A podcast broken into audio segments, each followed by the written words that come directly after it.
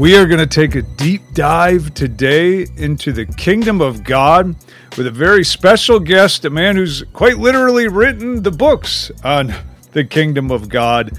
So, buckle up, strap in, and hang on. We're going to have some fun. Let's get to it today. All Things to All People podcast.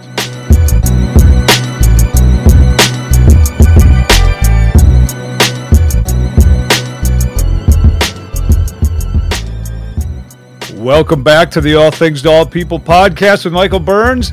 I am Michael Burns, and we're continuing to go through uh, the book, my book, Escaping the Beast, and the topic of how do we engage with the world as the kingdom of God when it comes to issues like politics and justice. And today, as I mentioned at the end of the last episode, and then in the teaser just a few moments ago. I have a very special guest. Uh, for me, I'm very excited about this. We have today uh, author, teacher, uh, a bunch of other words I could use to describe. Uh, but Tom Jones. Now, let me stop you there. If you're thinking of the Tom Jones, you know, it's not unusual to be loved Wrong, Tom Jones. This is a better Tom Jones. This is Tom A. Jones. And I'm so excited that he's able to join us today for the podcast. So, without any further ado, my guest, which I've been teasing you about, but not yet telling you until just a minute ago, uh, is Tom A. Jones. And let me tell you, if you don't know who Tom Jones is, uh, he's an incredible man, and and I don't say this lightly. He's actually a, a, hero of mine who I've known about for a couple decades now, and and followed along, and and now um, am able to uh, know him personally and talk to him here on the podcast, and so I'm very excited about that. Tom Jones founded Discipleship Publications International (DPI) and he was the editor in chief there for nine years. Um, he worked at DPI uh, next to his wife Sheila, who's an amazing woman and uh, author in her own right. They currently live in Nashville, um, and he's a teacher in the Nashville church there. He's been an evangelist, a, a teacher, an editor, and uh, probably a whole bunch of other things that I'm missing. He's he's author of a number of incredible books, including uh, Mind Change, the the Baptized Life, the classic. I think you can call it a classic, the Prideful Soul's Guide to Humility. I still know people who read that every year um, and are challenged by by that book every year. Um, he, he wrote a book called One Another, and then perhaps my favorite uh, the series of books, The Kingdom of God, Volume 1, The Kingdom of God, Volume 2, The Sermon in the Life, and then uh, the, the third volume, which just came out this year, Learning War No More. Um, so, Tom, it's really good to have you on today. Uh, thank you so much for joining us. Uh, I'll just start out with the generic question. How you doing today? Thanks, Michael. I'm doing well. It's uh, great to be with you. I want to quickly say that several of those books you mentioned were co authored. Uh, also, uh, Prideful Souls, Mike Fontenot, my longtime friend Mike Fontenot, worked with me on that book. And then the first two volumes of The Kingdom, my good friend here in Nashville, Steve Brown, who I've been here in Nashville with off and on. He comes and goes, but he's been here off and on for 15 years. Uh, he wrote the and and also they one another book. So want to make sure. And my wife is co-author of one of the books we did on uh, to live as Christ. She and I worked on that one together on Philippians. So just want to make sure people know. I, I appreciate that. I, I just made the same mistake that most of us make when reading Paul's letters even though Paul says he has co-authors for most of his letters, we just say that Paul wrote them, yeah, and we yeah. disregard the other the other authors, who probably would be slightly annoyed. I, I would guess, but I, I, appreciate that uh, that clarification. Um, That's excellent. How, how many books have you written? Do you can you count that high off the top of your head? Uh, I forget. It's it's between fifteen and seventeen, somewhere in that. Okay. Well, see, that's impressive right there when you've gotten to a point where you don't remember how many books you've written uh, exactly. And uh, I, I, for one, certainly appreciate all that you've written over the years and the contribution that you've made. Um, I think to uh, to churches, to the kingdom of God, and to to my own uh, personal life. Uh, I, I, really appreciate that, and I, I continue to have. I, I had recently a minister who is not part of our family of churches. Uh, I was talking to him, and he's like, "Hey." Do you know anything? I think you might know about this book, The Prideful Soul's Guide to Humility. How can I get a copy of that? And he he was reading that. Is uh, you know, uh, there's folks in his church who were reading it, and so it just continues to um, uh, have an impact. You know, and and what a great book and. But you know, I'm we're we're here on the All Things All People podcast, and we're we're talking about politics and justice and the kingdom of God. And so uh, we got to a certain point of the kingdom, and and we've kind of slowly been making our way through uh, my book, Escaping the Beast. And in chapter four, I, I talk about how the kingdom of God is a, a real kingdom, but it's one without, you know, typical geographic borders.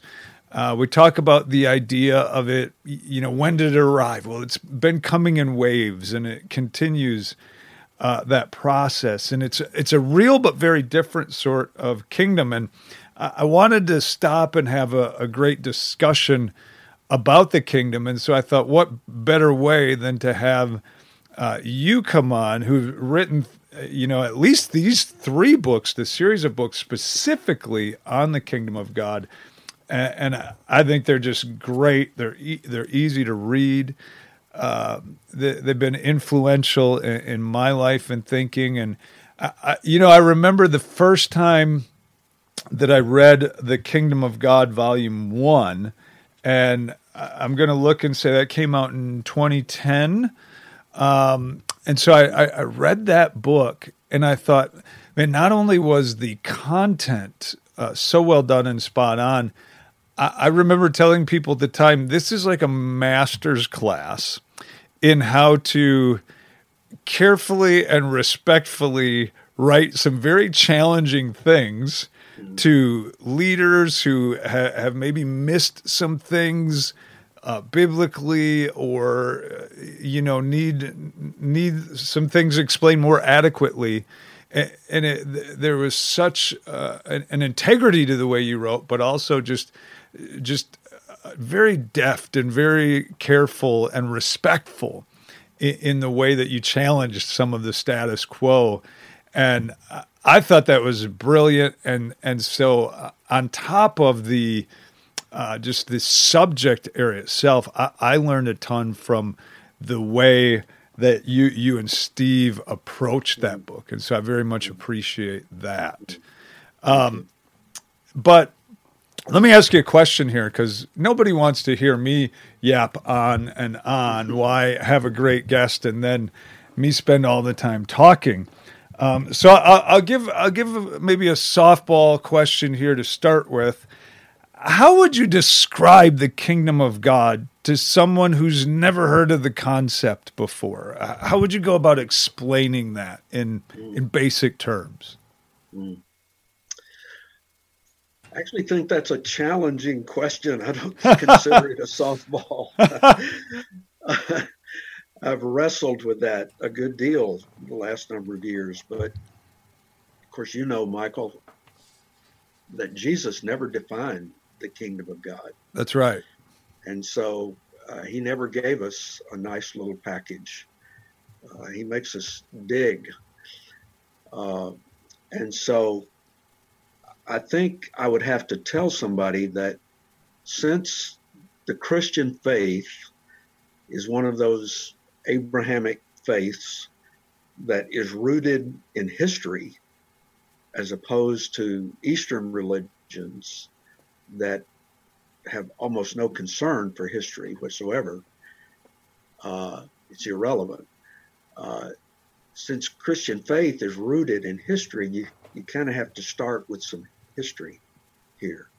And, and so, as God has worked with his people, described, you know, in the Tanakh, the Old Covenant scriptures, uh, it's been clear, and, and, of course I'm short circuiting short circuiting a lot of things, but it's been clear that they developed an expectation that God was going to come in some special way, uh, and the, the kingdom of God was going to be breaking into their lives in some way.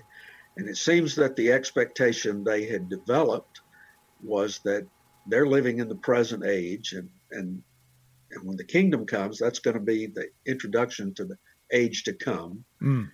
And and when that age to come arrives, and, and different Jewish expectations kind of come into play here, but it seems the predominant one was the idea that God will set up his kingdom, the new age will begin, the old age will end, and it, and it's likely that the Jews will be in the ascendancy quite the opposite of what they've been most of their lives as a, as a people.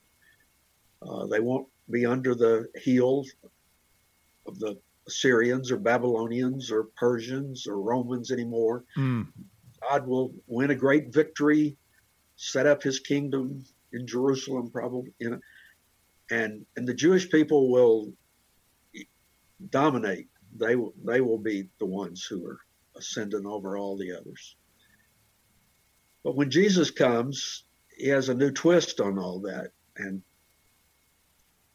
the kingdom is definitely coming. John the Baptist saw it coming. It's near, and you, you've read the books, you know, it near doesn't necessarily mean it's way out there, but getting closer. Near usually means it's here. Near means here. Right. So uh, and so it became obvious that Jesus didn't see the present age ending right now. It, it's going to go on. And Jesus is calling his disciples to live a new life, a very different life, distinctive life in the midst of the present age. And that's the nature of the kingdom to live the future in the present and you do a great job in the beast to talk about some of the antecedents of all that in the Old Testament, uh, the, the now not yet kind of concept. So I would go down that road, you know, yeah. to help somebody understand and maybe talk some about that great crucial phrase in the Sermon on the Mount in the what we usually call the Lord's Prayer your kingdom come, your will be done on earth as it is in heaven. Perfect example of Hebrew parallelism, where you see the idea of the kingdom is when God's will is done on earth in the present age as it is in the age to come. Uh, and so it's so different, actually, we might get into this from the normal thinking in Christian circles uh, about let's get saved so we can go to heaven when we die. Right. No, it's so different from that. It's let's receive the kingdom and start living it right now. And we, we'll let the future take care of the future, but Jesus is mainly calling us to a life now. That's such a great point, and and I think you're spot on there with the the the difference. If um, you know, can you talk about that a little more? That difference between uh, the way I describe it sometimes is I think people shrink down the idea of the kingdom to just a spiritual reality that you know sort of hits now, but is really about dying and going to heaven one day versus the kingdom. How how do you see the difference between those two ideas really playing out? Uh, in in modern Christianity? Mm. Well, uh, I, I, like the way you take certain hymns uh, in your in your book in the Beast, talk about the theology kind of behind those those hymns. Uh, there's a view, and I don't know if so much of this was formed during the Great Depression when life was tough for a lot of people, but it seemed like the focus became almost entirely on the next life. You know, mm. if we can just make it through this life, uh, hold on, then uh, beyond the blue, somewhere beyond the blue, right? you know, it's going to be this this great life, uh, and that's definitely there. I mean, there's definitely a, an expectation, but I see in Jesus the emphasis on how you deal with people right now. Uh, it, it's it's more about loving God now, and in the midst of this real uh, challenging world that we live in, and and being a very distinctive people. Uh, when we were working on all of this in Nashville back ten years ago, uh, Keith Davis, who is about to move to Jacksonville uh, and be the lead evangelist there. You, you, mentioned to me off the camera here or off, off, off mic, you had some connection with some brothers in Jacksonville. Well, well Keith coined a phrase for us. Uh, he said, What we are now as Christians is we're aliens from the future. Hmm.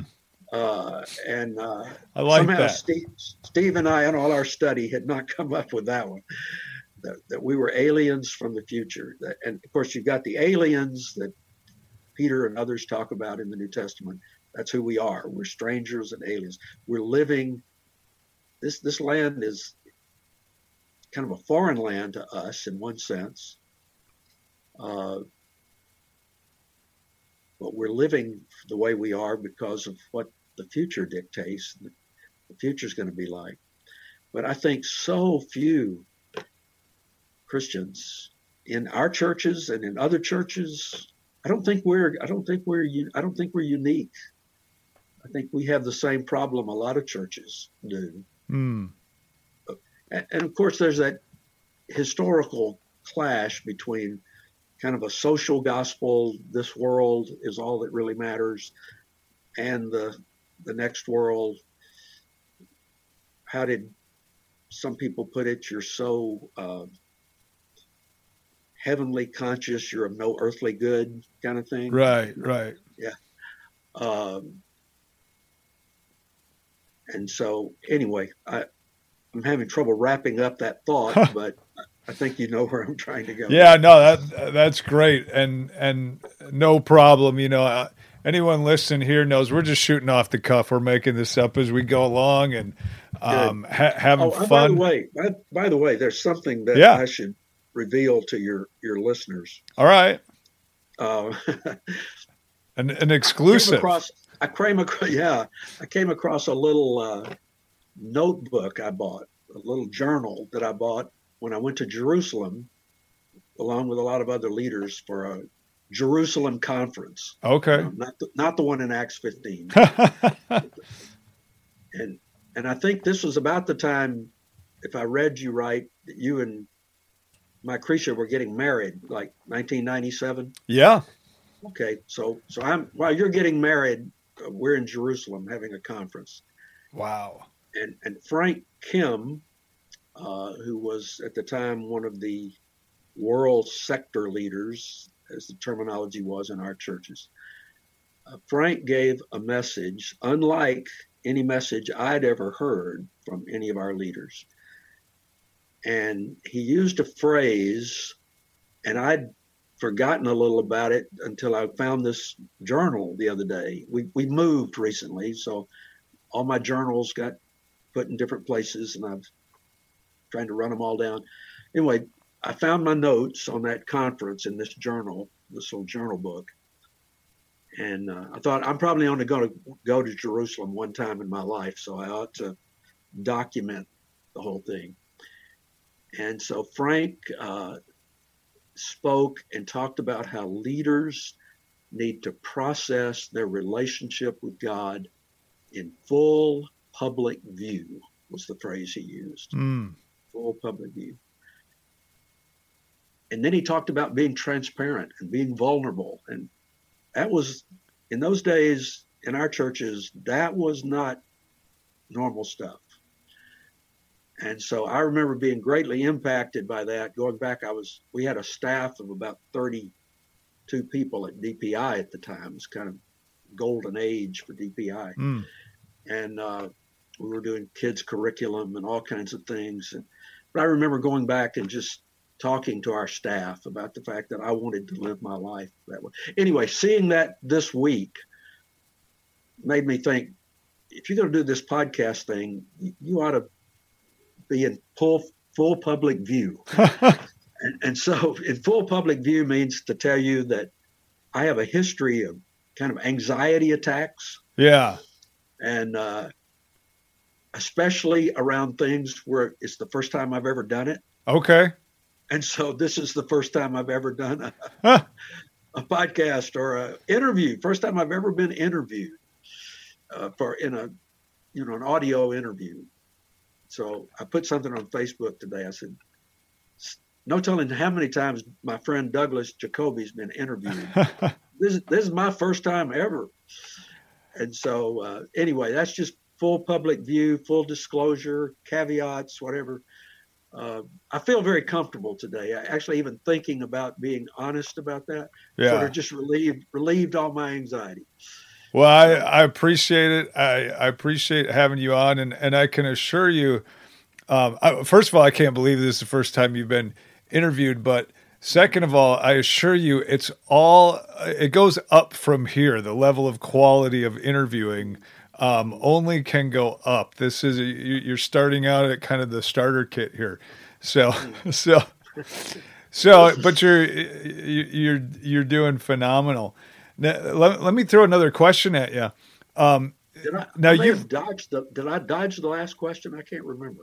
I I who I think you answered it. I don't even know. We're just talking at this point. Okay. Some somebody will listen and you know write me later and be like, "No, you never answered," but I think you did.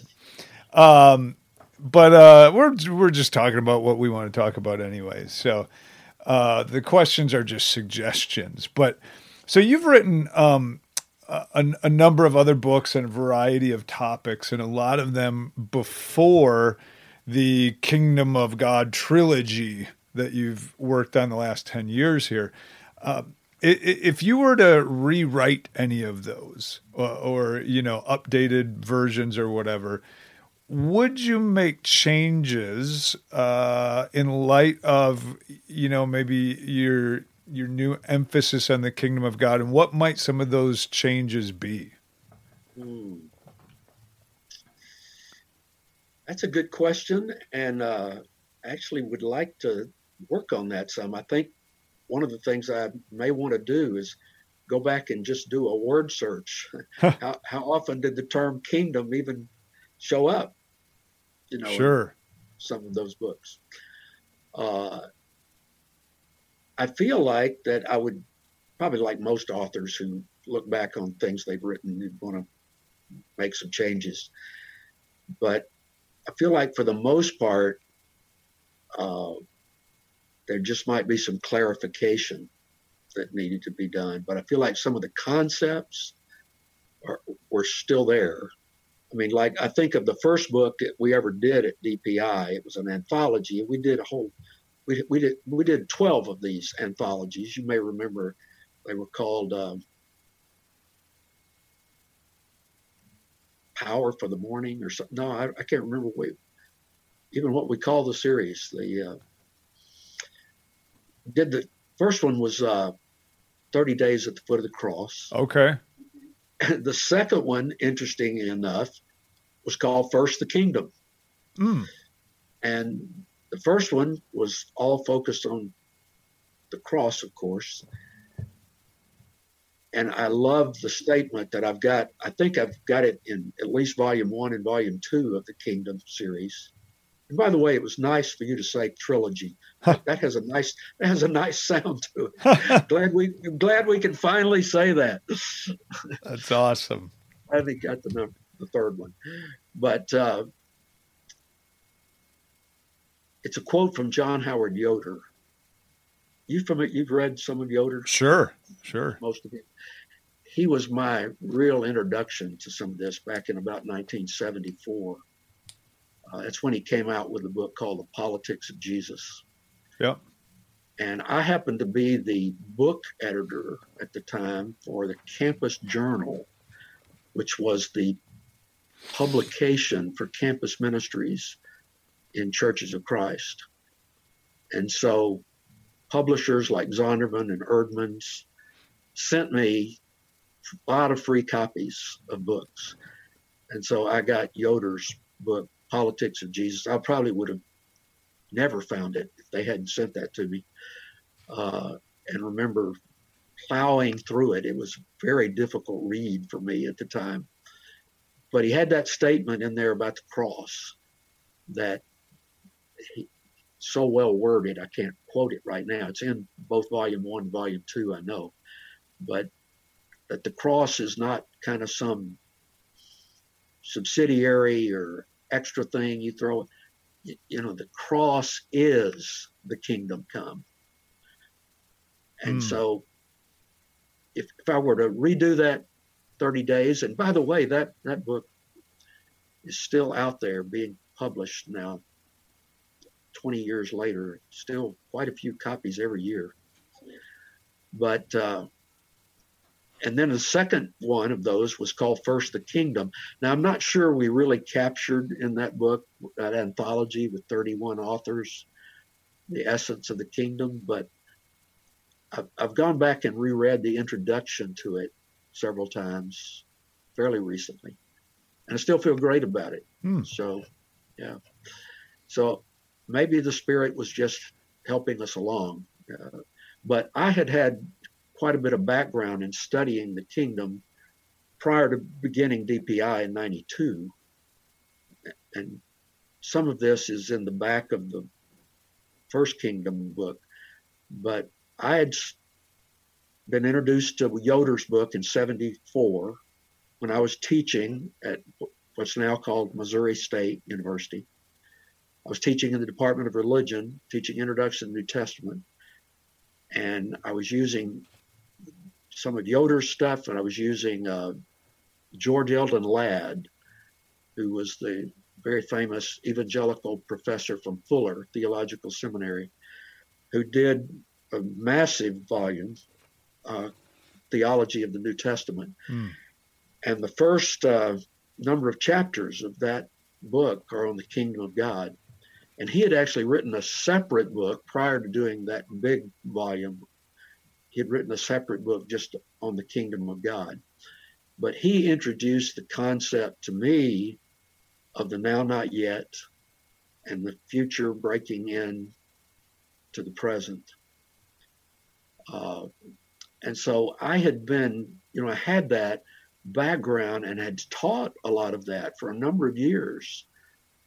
But then somehow, as I got into our movement, family of churches, the emphasis was way somewhere else. And so it began to sort of recede in my mind away from the center.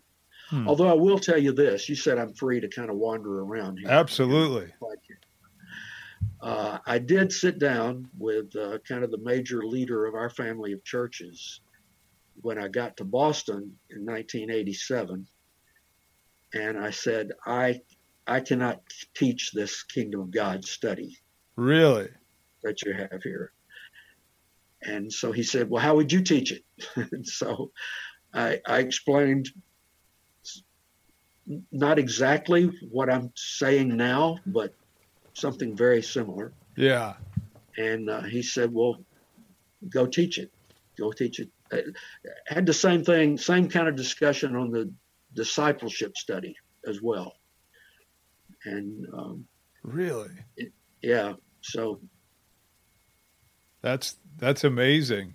So you. Your, oh, go your, ahead. There's there's your nugget for the day. Yeah, that's that's pretty amazing. Actually, that we could talk about that for a long time, but I'll yeah. I'll, uh, I'll I'll. And by the way, by the way, when I did do later, I did the book on Jesus called No One Like Him. Uh, we did that one, and I guess that came out in '99 or 2000. And so it's got chapter on the kingdom in it. And those that was taken mostly from my notes of teaching at Missouri State. Okay. Teaching, which I'd been teaching 10 years, oh, 20 years earlier. Hmm. And then I've got two chapters on the Beatitudes, which are called the Kingdom Attitudes, you know, in in the book on Jesus. Yeah. So, so you mentioned Yoder and Ladd as influences. Are, are there any other authors which you would say were really influential uh, in a positive sense on on your understanding or learning of the kingdom of God o- over time? Anybody else that jumps to mind beyond those two? Well, the first book I read, and I read this one while I was in graduate school, was John Bright's book called The Kingdom of God. Okay. Uh, I remember uh, buying that book in the campus bookstore at Harding School of Theology. Uh, I've said other places that there was almost no emphasis on the kingdom in my graduate education. I, I remember it hardly ever being mentioned, except maybe in the typical Church of Christ way of the time of thinking of the, the kingdom as the church. Mm. Uh, and so, but I remember being in the bookstore and picking up this book on the kingdom of God by John Bright and reading it. Um, may not have read it a lot until I got out of Harding. I had so much other stuff I had to read that I may not have read that book till I was out of graduate school. Uh, but I, I wouldn't I wouldn't be to quickly call to mind someone else who, who had a lot of influence on my on my thinking besides um, those two you've mentioned, um, Ladd and Yoder. Okay, yeah, and and I you know personally I've I've uh, I know of Ladd. I've not read Ladd. I've read uh, Yoder some. Um, you know, for me, I would add in as far as influential authors, probably the most influential for me on the Kingdom of God. There's many, but it would be N.T. Wright. Uh, oh yeah, later. Yeah, I'm sorry.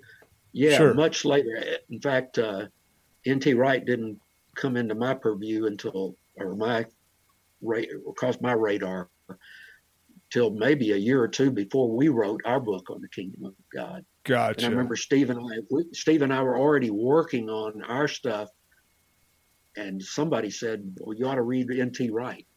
And so then when we we found this camaraderie, you know, with his thinking. Yeah, yeah, he's he's and that, and that was about the same time we also became aware of the writing of Lee Camp. Oh yeah, sure. Who is here? Who is here in Nashville? You know where we are, and so Lee had studied under Yoder at Notre Dame. Oh, okay. And got his PhD under Yoder. And so Lee wrote the book Mere Discipleship. Yes. It's kind of a takeoff on Mere Christianity, obviously. But he had wanted to make the writings of Yoder, which were not all that accessible to the average person. It was difficult reading. Uh, sorry, hang on just a minute. No problem.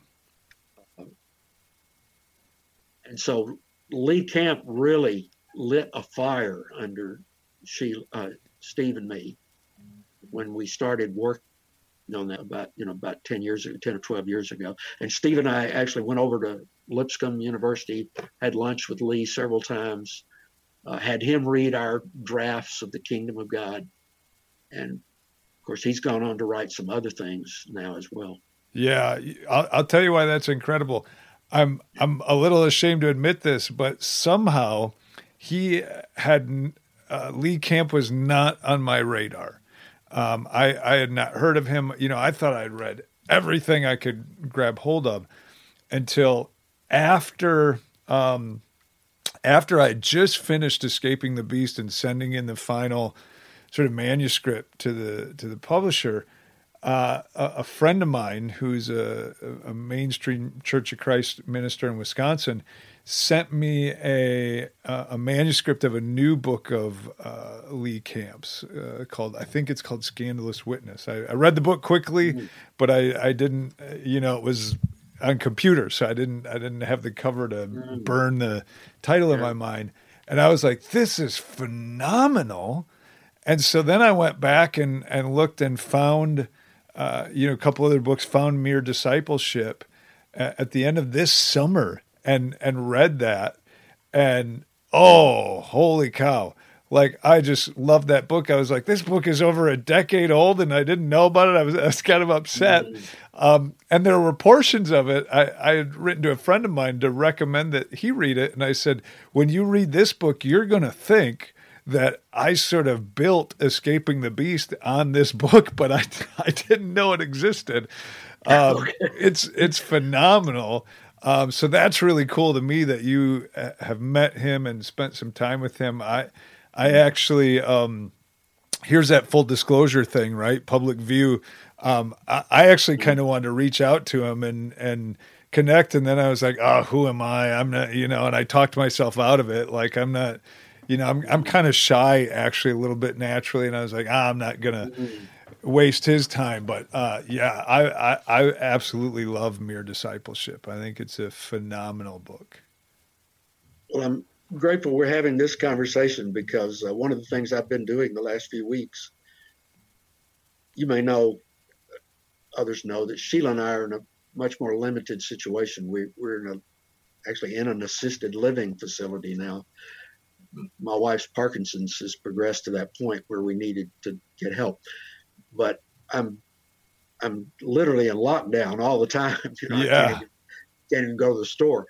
Uh, but I've been trying to reach out in different ways. So I've been sending copies of uh, the Kingdom of God series and Escaping the Beast to quite a number of people. uh, and so I will add Lee. It hadn't hit me that Lee probably hasn't seen your book. And uh, oh, I'm sure he has it. yeah, but he, he will by this next week. It will it, it will be on his desk. Well, that's uh, that's that's awesome. I appreciate that. Now, you you you mentioned, uh, or I I'd asked you about you know adding to to books and what you might change. And this is just kind of a, a side note. By this, the way, yeah, yeah, yeah I, I didn't ever finish that. That's a that's a thing I want to spend some time on. Yeah. Anyway, go ahead. No, I, I look forward to the updated versions, but th- this is more just a, a personal question uh, from, you know, someone who's written some books to to an author here. Um, d- do you ever have this thing where you okay, you finish a book, you send it in, and it's being published, and then like right after it's too late, then like all these other ideas hit you or you read some other book and you're like oh i should have included that thought. Uh, man i would have loved to have changed that. And it just becomes this torturous process. Is that just me or does that sound familiar at all? every every time, every time. okay good. Good. I that's thought... why that's why i'm glad we live in the age we do. That's why i started my own uh, website recently and I, I mentioned that in the website that, that the website gives you an opportunity to kind of date people on on stuff you have learned since the book went to print. So, what is your website name? Let's get that out there. Just simple as it can be, tomajones.com. All right, tomajones.com. So please go check that out. Um, we'll we'll mention that again at the end of the episode. Let me ask you another question. Um, so well, let me let me back up. I was going to ask another question, but let me ask a couple more questions about uh, the book specifically. The, the second book on the kingdom of God is called The Sermon and the Life, and it, it focuses almost exclusively on the Sermon on the Mount. Why did why did you choose to do that? What do you think is so important about the Sermon on the Mount, and why is it so key to understanding the kingdom of God? Well, as I look at the way Matthew put his gospel together, it seems pretty clear to me that when he introduces it by saying Jesus came preaching, repent for the kingdom of God is near or is at hand or is upon you. And then immediately moves into the Sermon on the Mount. And, and the way I used to put it, I don't know if this is the best way, but it's like Sermon on the Mount is an extended discussion of what it means to repent mm. and let the kingdom come, you know, into your life. And so you start off with those what I call the kingdom attitudes, and they're the they're they're the definition of repentance. You know, they're the opposite of the way everybody naturally thinks. Right. Blessed are the poor in spirit. Blessed are those who mourn. Blessed, me, you know, and so it's a discussion of it, this is how you get started in sh- bringing the kingdom into the present age. You live these attitudes, you live this heart out in the midst of other people's lives. And so, to me, and I, again, in that little devotional series we did on First the Kingdom, there's some really right things in there, but we didn't connect all the dots, you know, in that series back 90, 93, 94, whenever we first did that. Yeah. But to me, that that's where Matthew goes with it, you know, more than any other of, of the Gospels. Uh, and to me, it is, and then so you've got, blessed are the poor in spirit, for theirs is the kingdom. Mm. Blessed are those who are persecuted, for theirs is the kingdom. and you've got praying your kingdom come, your will be done, you know, on earth as it is in heaven. And then you've got seek first the mm, kingdom mm. and his righteousness, or and you're probably getting into this in your podcast, his righteousness, his justice, you know, uh, and so it's just shot through with the kingdom. The sermon is right. And it's clear that as you get to the end of it, which, by the way, I heard Steve Brown teach on the end of it today. Steve and I are in a seniors group here in Nashville called the Pace Setters.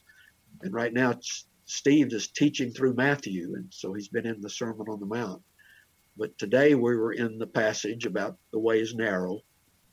Few find it. Well, yeah, it's narrow because it's so radically different you know, it's living heaven now in the midst of this present age. And not very many people want to do that. Right. That, that brings about a lot of stress and tension and conflict. It's, and, and this is a word I love, and maybe we'll come back to this later, but it's subversive. Yeah. You know, and the Sermon on the Mount is subversive. Everybody who's ever really wrestled with it knows that that's that's just just another interesting scholarly study. All the different reactions from Dostoevsky to other people, you or Tolstoy, to the Sermon on the Mount itself. But it is so much the essence of the kingdom. Mm. Let, let me ask you this. Maybe this will be the first time you've ever been asked this question. Because I think a lot of times we'll ask people, like, what's your favorite verse or what's your favorite passage? When you think of the Sermon on the Mount, What's your least favorite part of the Sermon on the Mount? And what I mean by that is, hopefully, it makes sense. But you know, there's it, it is so subversive and so challenging, and there's parts yeah. of it that I just don't like naturally um, yeah. that I struggle with. What, what's your least favorite part? Full disclosure, full public view. Yeah. The text about marriage and adultery and divorce mm, mm, mm. uh, because of all the pastoral issues it brings up. oh, sure. Yeah. So I mean that's that's just the first thing that comes to mind. Yeah, no, that's a that's a good one. Uh, you know, I think for uh, go ahead, go ahead. On another level, on another level, the most challenging part right now of the Sermon on the Mount to me I don't know if I'd say it's my least favorite. I, I don't know if I'd put it that way, but and I've been saying this for 10 years since we wrote the first book, is the whole thing about at the end of Matthew 6 about not laying up on earth treasures in heaven. There's this radical emphasis on, you know, not being caught up in financial things of this world, the material, physical things of this world. Uh, I, I'm still trying to receive the kingdom on that one. I feel yeah. like I might be making some progress on that one, but have a long way to go. I, I, I know there's this radical generosity in there about, and it's not just, it's not being a monk. It's not just going out and denying yourself everything. That's not what Jesus, I don't think that's what he's about. But it, instead, it's a radical generosity of sharing with others, of giving. And uh, I'm still trying to get my arms around that. That's that's incredible. I, I would love to see you write a book about that. Because uh, you, you know what I've experienced is I I, I think I, I'm with you on that, and I thought, man, okay, we'll make a decision to just kind of live open-handed, generous, you know, just sort of be that way for the kingdom. But then, as I've gotten older, I, I thought it would actually get easier uh, but it's actually gotten harder where you just start to get more, you know, more like, nah, you know, I kind of deserve to have a few things comfortable in the way I like it. And, and that demands some building up of some things. And so it's actually gotten harder to follow that as, as I've gotten older. So that, that's a brilliant point. And if, uh, if you're in the business of looking for another book to write a topic, I think that would be uh, phenomenal. I'll put that on. I'll put that one on the list, but I'm not ready. I'm not ready for that one. Yet. All right, fair, uh, fair enough. I do have. I, I, did. I'm not going to go there with you today, but I, I have had an idea for the, another book that that I, I wasn't expecting at all that came my way this week. So I've been quite excited about it, but I'm not. I'm not ready to be full public view on that one yet. I I, I understand. I've got like two ideas that are kind of back in the hamper somewhere that um, but yeah I, i've learned the hard way that if you throw out an idea to people and say i'm thinking about writing this book and then some people get really excited about it and then they get very irritated with you if you decide down the road that you're you're you know you're maybe not called to write that book or it's not the right time. There've been there've been some people irritated with steve and me that we been so long in getting a third volume out, and then it then it probably disappointed them. It wasn't at all what we originally said it would be ten years ago. Well, that that's a great segue. Let me ask you about the third book, Learn, Learning War No More, which uh, I guess if I sum that up in a couple words, I would say it focuses on the the kingdom aspect of radical peacemaking and what that really some of the challenges of what that looks like. Um, sum that book up for us a little bit, if you can. What's what's kind of your thesis of the the Third Kingdom book, uh, and, and, why is it why is it so challenging? So, what's that book about? How how does it challenge us? Okay. Well, the, the third book uh, was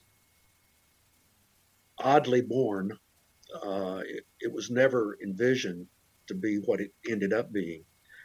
And I go through quite a long explanation in the introduction, which is now posted on my website, uh, of why we ended up there. So this will probably be too condensed a version for some people, but if you want a longer version, you can go there. But uh, it spins off of the text in the Sermon on the Mount. And, and by the way, Steve and I came to call that the Sermon on the Kingdom. Uh, it was given from a mount, but it was really the topic of it was the kingdom. I like that. Yep. And so, you know, there you've got at the end of chapter five, you've got the the non-resistance uh, passage. You've got the uh, love your enemies passage, which uh, I, I still am amazed at the exposition of that passage that Bonhoeffer did in The Cost of Discipleship.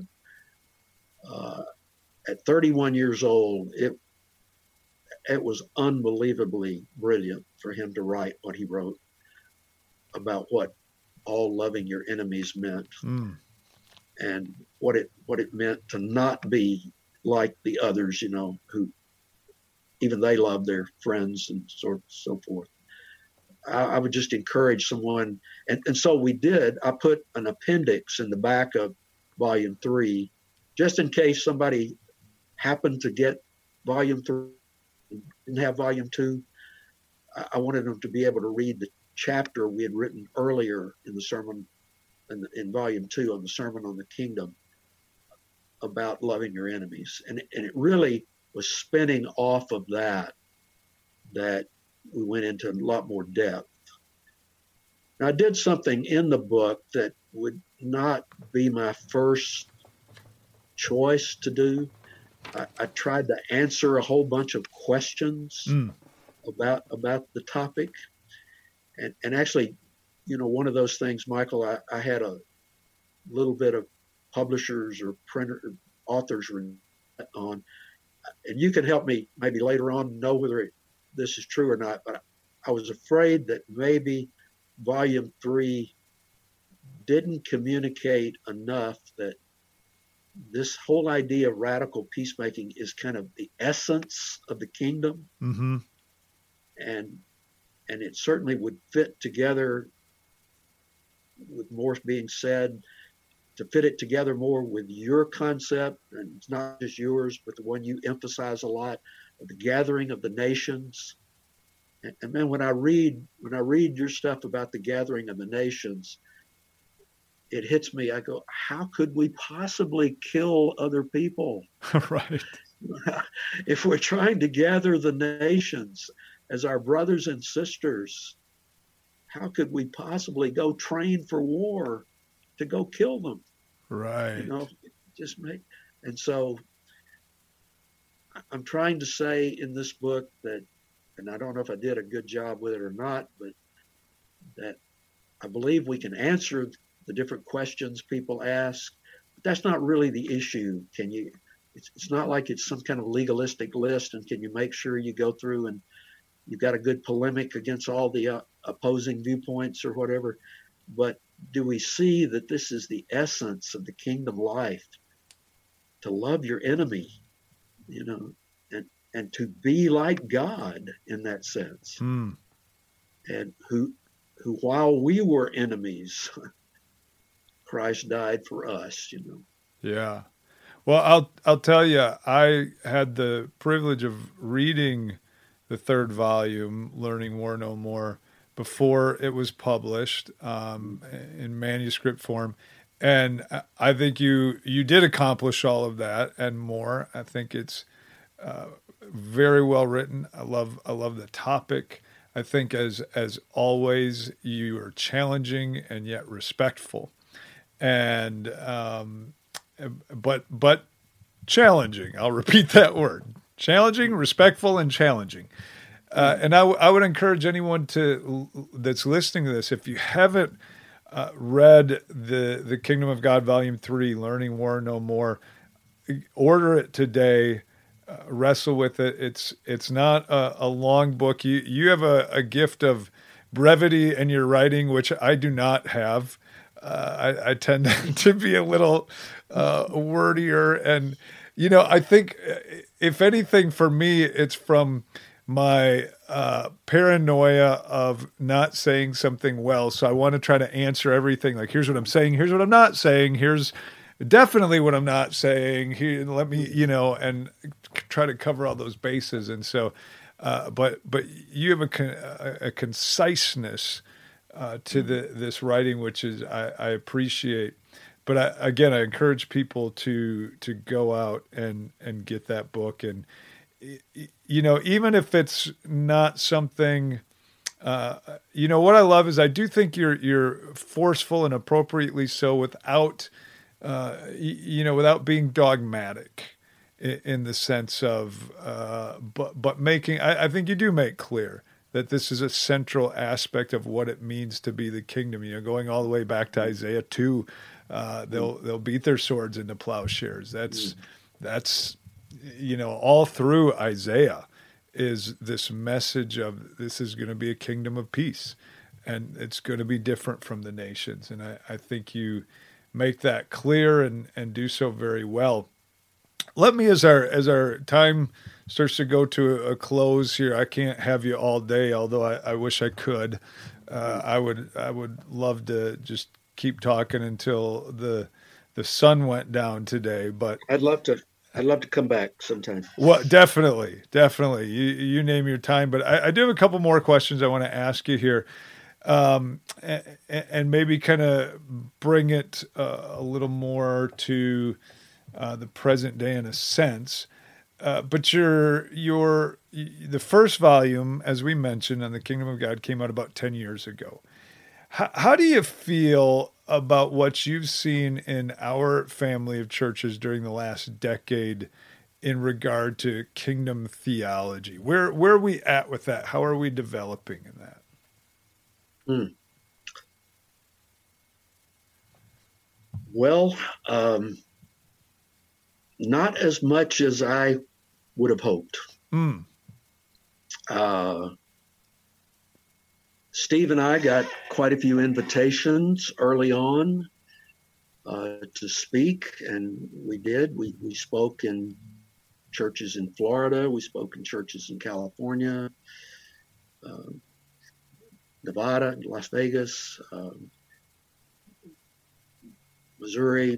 We, we got quite a few invitations, and that was good because I couldn't. I have MS, and I use a wheelchair, and so I'm not the most mobile person in the world. I can't get around to a lot of places, and and then just deal with a lot of fatigue issues too. Mm. Steve also has physical challenges. One something that's brought us a lot of bonding with each other, but and and some of those responses were were very warm and, and enthusiastic, but I've not seen much built on those Mm. since it happened since the beginning.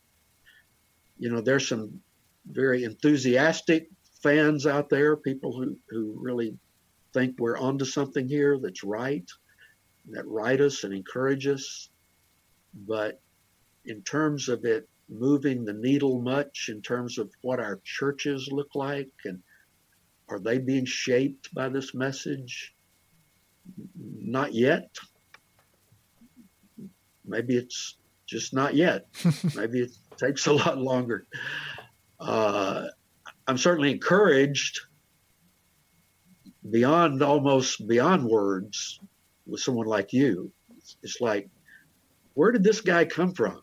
you know, uh, school teacher, Midwest. Uh, I, I, began to pick up a few things you were writing, big big books like you know, right, right, big format books. Uh, look like catalogs or something, you know, that you were writing. Who is this person? But I can't tell you how encouraged I am that you are having the kind of impact you are having and uh, God has certainly brought you in through some of the crises in our country right now, our world right now, through the racial dynamics. You are you're definitely the man of the hour here with just your own personal story. But uh, I, I, I fear. I, Can I? I'll, I'll, say a fear, maybe a fear. Uh, I fear that present leadership in our churches is not going to move the needle much mm. on, on the kingdom theology. My hope is that younger people will be inspired. Uh, I'm afraid some of us are just, just a little too comfortable. Um, there's there's something about the kingdom that is subversive and I think that some of us don't want to go there anymore. Um, yeah. And don't want the don't want to, don't want the rub. I could be wrong. I'd love to be wrong about that, but I'd love to see. You know, I think I talked about this some back ten years ago, but I think it was N.T. Wright who probably helped me see that the call to repentance and receive the kingdom, as much as anything, was for the call for Israel to repent of its agenda for the kingdom, hmm. to let go of its agenda to the kingdom. And I feel like we, as a collective family of churches, need to repent, need to let go of our agenda for the kingdom and need to move into a mode of radical eagerness and reception, wanting to receive the kingdom, you know, just re- wanting, wanting it to come, really praying, God, your will be done on earth as it is in heaven. And Psalm 139, test our hearts, show us anything that's not grounded in Jesus' understanding of the kingdom and help us change. Wow. Preaching, I'm preaching. That's that's phenomenal. Um, you, you, know, I, I couldn't think of a better way to end the episode than on on those thoughts. Um, and, and, I will say, I will say this: I I am optimistic that we, you know, in the next ten or twenty years, will continue to to grow as a fellowship, continue to uh, bear out God's kingdom. And uh, you know, I think that I think there is more of an embracing of that than maybe uh, you even see. And I think you've had more of an influence than you may realize. And, so I, I, just want to encourage you with that. I'm, I'm not just saying that to make you feel good. That's that's the truth. I think uh, there are a lot of folks who um, get it and want to see the kingdom, and maybe kind of in that spot of like, okay, we we get it. We're not quite sure how to get there, but we're open. God lead, God move, and I think, uh, you know, maybe um, to to somewhat paraphrase a, a quote from a friend of mine, I, I, know a friend of yours as well, Roger Lamb. He says, you know, the pandemic uh, was kind of God's way of giving us a timeout, saying, "Okay, go to your room and now think about think about the kingdom, think about race, think about some of the things that we need to focus on and, and reassess from God's perspective, and come out with a new way uh, of thinking." And so I, I appreciate all that you do and continue to do. Thank you so much. And uh, you know, I don't feel Let like just could I just add one please one thing? Please. Uh, you're reminding me that uh, the last three sermons in the Nashville church uh, were all on the kingdom. Totally Amen. unexpected. We, we have a young brother who's been here on staff for a number of years. He's leaving to go to another church. Uh, last sermon he preached was on living heaven in the present age. And and so then that inspired our lead evangelist to preach a follow-up sermon to that one. And then as God would have it, Steve Brown had the sermon after that. And so we've had three straight weeks. So you've left me that leaves me encouraged. You've left me encouraged. Well, a- amen. That's that's awesome. I appreciate it. I, I will say, uh, and there's a reason I'm going to say this, Mr. Jones. Thank you so much for joining us. I just don't feel like saying Tom uh, conveys the amount of respect that I have for you. So uh, I will end this with saying, Mr. Jones, thank you so much uh, for joining me. Thank you for giving your time, and and I will definitely have you back on uh, down the road here. Th- thank you so much.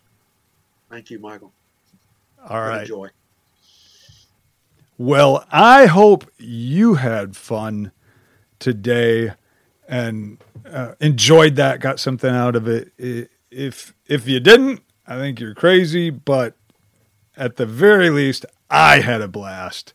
And so, uh, man, w- what a great time to have uh, Tom on and and join us, and I look forward to uh, getting some of his wisdom in in the future. That's phenomenal. So you know, hey, we're coming to a close here. Uh, do check out Tom's website, tomajones.com. If you uh, you know want to get his books on the, the kingdom of God, uh, there's some links there. You can also go to ipibooks.com. If you have any questions or feedback for me here, go to all things to all people podcast at gmail.com. If you want to buy Escaping the Beast or any of my books, you can go to michaelburnsteachingministry.com. We'd appreciate that. And hey, if you enjoy the podcast, please share it with some friends uh, through social media or however you might, and invite them to become a listener as well. If you haven't joined the Facebook page already, be sure to do that. All Things to All People podcast with Michael Burns on Facebook. Appreciate so much you listening. We'll see you next time on the All Things to All People podcast.